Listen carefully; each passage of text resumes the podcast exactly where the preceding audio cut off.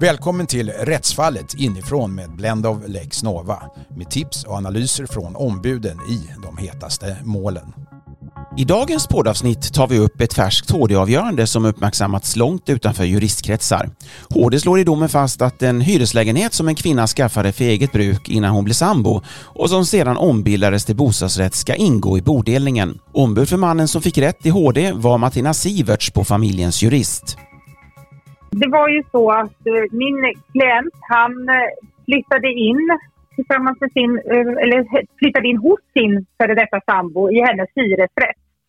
Och året efter han hade flyttat in där så ombildades den här hyresrätten till en bostadsrätt. Och då valde sambon, då, hans sambo, att köpa bostadsrätten. Och sen bodde de där tillsammans i 11 år innan samboförhållandet tog slut.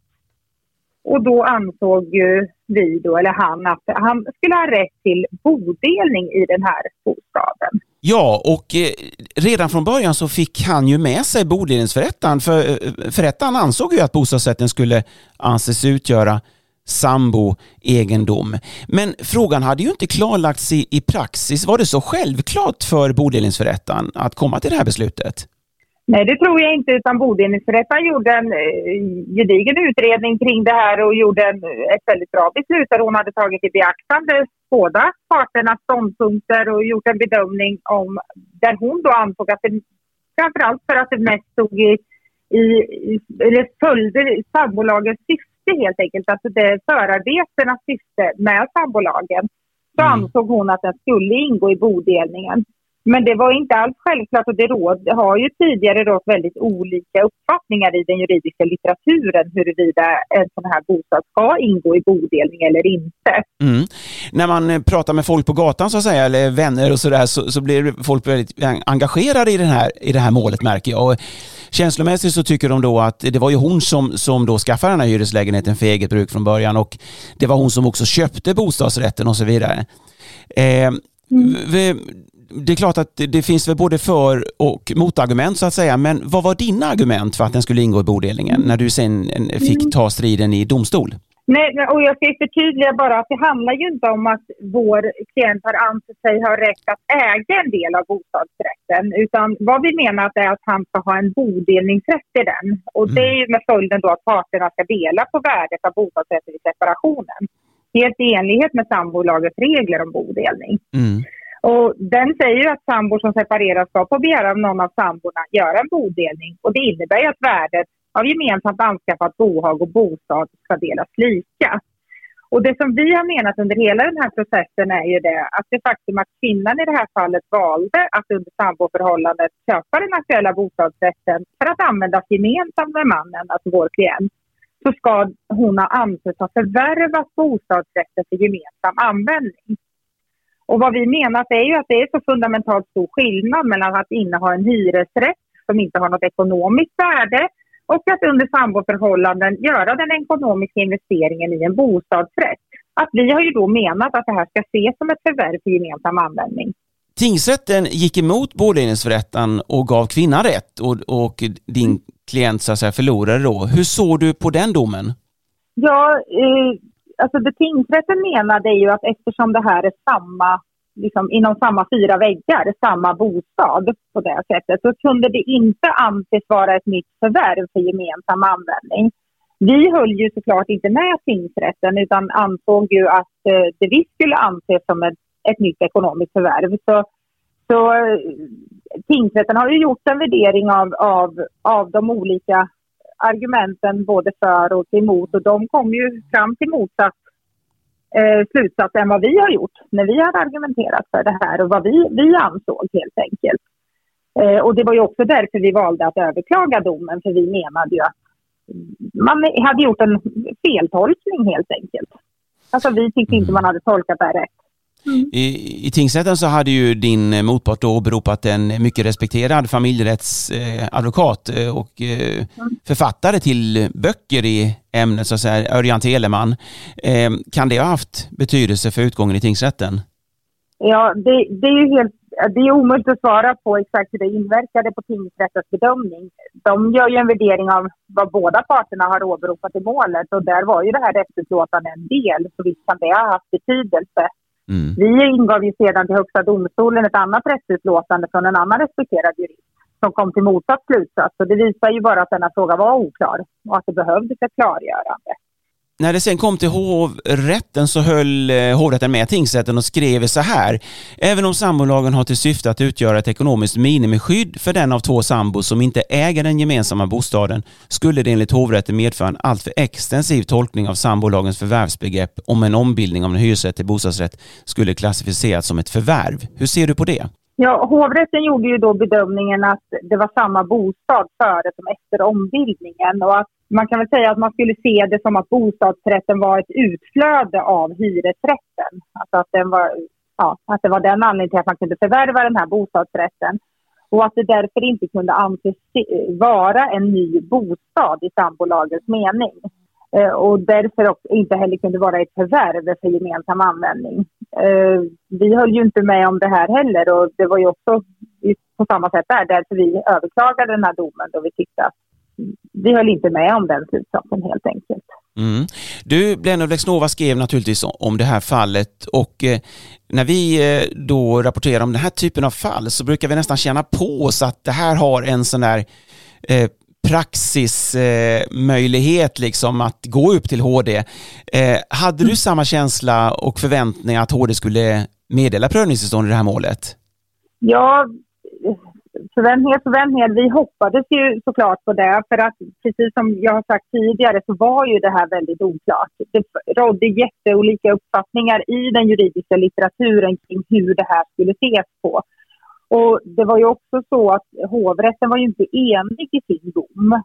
Och därför tänkte vi att det här måste få ett klargörande från Högsta domstolen. Så vi, eh, alla vi praktiserande jurister men även person, alla personer som går i de här tankarna måste få veta hur ska det här hanteras. Ja, och det blev ju eh. då prövning i Högsta domstolen. Det, I Högsta domstolen uppehåller sig lite grann kring skillnaderna mellan hyresrätter och bostadsrätter och tittar då på att hyresrätter, de har inget saluvärde. Vad säger du om det argumentet? Ja, det är ju det vi har ansett hela tiden. Alltså, det vill säga, det är ju en så stor, fundamentalt stor skillnad mellan att inneha en hyresrätt utan ett ekonomiskt värde jämfört med att under samboförhållanden investera i en bostadsrätt som kan ha ett väldigt högt värde och med syftet att den ska användas gemensamt. Och även Högsta domstolen pekar ju också på att sambolagets regler om bodelning motiveras ju av den ekonomiska sammanflätningen som sambo generellt har. Och det innebär ju att båda samborna är ju med och tar ekonomiskt ansvar för samtliga kostnader i hushållet, inklusive liksom kostnaden för boende. Och, och där blir det ju så att båda samborna blir ju involverade i det här köpet och påverkas ju av det här köpet och är ju med och betalar kostnaderna för det helt enkelt. Mm. Jag, jag tycker ju Högsta domstolen på ett väldigt tydligt sätt har markerat att man måste se en skillnad mellan att inneha en hyresrätt och att faktiskt ekonomiskt investera i en bostadsrätt med ett eh, ibland ganska högt saluvärde. Men kan du förstå de som kanske tycker det är lite konstigt att resonera som HD gör, att säga att bostadsrätten förvärvades för parets gemensamma användning trots att lägenheten faktiskt uppläts till kvinnan innan samboförhållandet? Mm. Jo, det är klart att man kan förstå, eh, förstå att det finns olika uppfattningar kring det här. Och det är ju, det är ju såklart, det är ju inom samma fyra väggar man bor. Men det är ju vad HD säger och vad vi också har menat, att det är en helt ny egendom som man valt att investera i. Alltså hyresrätten upphör i och med ombildandet och att man väljer, väljer att faktiskt köpa sig bostadsrätten istället. Um, och som jämförelse kan man ju säga att om en sambo under samboförhållandet hade valt att köpa en bostadsrätt på andra sidan trappuppgången, mm. då hade det ju aldrig varit någon diskussion. Då hade ju den bostadsrätten ingått i en bodelning mellan samborna oavsett vem av dem som köpte den. Mm. Och det är ju så sambolagen är utformad. Eh, men om du får sätta dig in i den här kvinnans ställning då, som skaffade den här hyresrätten en gång i tiden.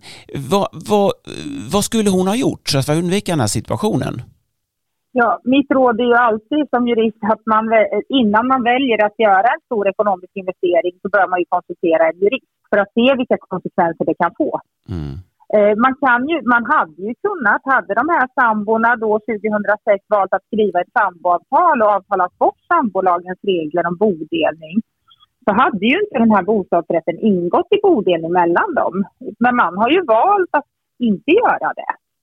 Mm. Uh, och det är ju jätteviktigt att är det så att man inte vill behöva dela värdet med, med, sin sambo vid en separation. Om det är så att en, man väljer att det bara är den ena som ska stå på, på ägandet så är det viktigt att man skriver ett samboavtal.